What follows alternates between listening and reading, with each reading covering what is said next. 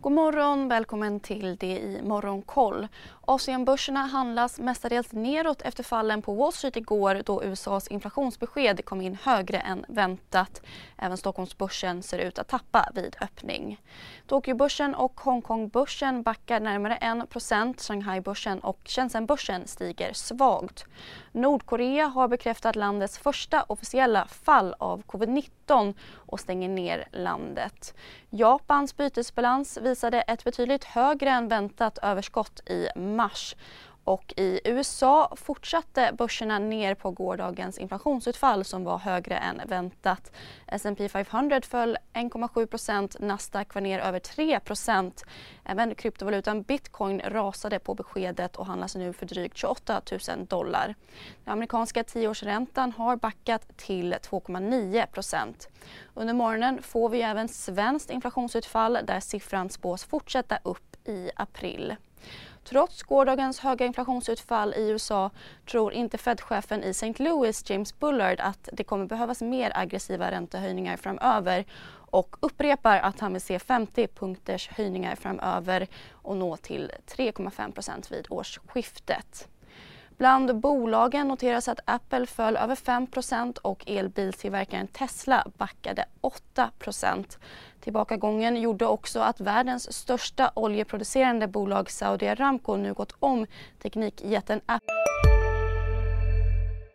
Har du också valt att bli egen?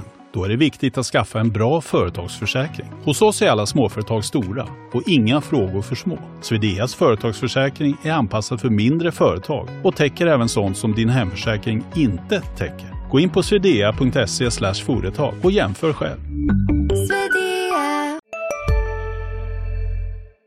i börsvärde till att bli världens högst värderade bolag.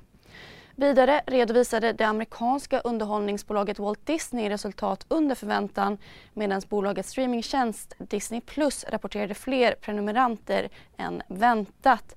Aktien steg inledningsvis i efterhanden men är nu ner 3,5% i övrigt på utländskt håll har det franska gamingbolaget Ubisoft rapporterat sämre försäljning än väntat och en rörelsevinst klart under bolagets prognos. Så Sverige, där textilåtervinningsbolaget Renewcell tar in 324 miljoner kronor i en riktad emission för en rabatt om drygt 5% Emissionen innebär också en utspädning med drygt 9% Bettingbolaget Leo Vegas som nyligen fick ett bud på sig från amerikanska MGM drar tillbaka utdelningen och ställer även in sitt incitamentsprogram. Skulle budet inte fullföljas meddelar bolaget att de kommer besluta om utdelning igen. Och arbetslöshetsnivån i Sverige minskade från 8,2 till 6,8 procent i april jämfört med motsvarande månad förra året. I mars låg arbetslösheten på 7 procent. På agendan idag har vi svensk inflationsstatistik klockan åtta samt rapporter från bland annat konsultbolaget Sweco. Missa inte heller Börsmorgon som vanligt med start 8.45.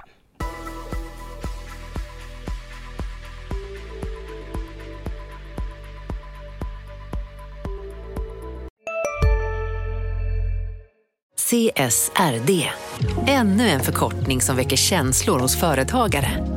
Men lugn, våra rådgivare här på PWC har koll på det som din verksamhet berörs av. Från hållbarhetslösningar och nya regelverk till affärsutveckling och ansvarsfulla AI-strategier. Välkommen till PWC. Hej, Synoptik här. Så här års är det extra viktigt att du skyddar dina ögon mot solens skadliga strålar. Därför får du just nu 50% på ett par solglasögon i din styrka när du köper glasögon hos oss på Synoptik. Boka tid och läs mer på synoptik.se. Välkommen!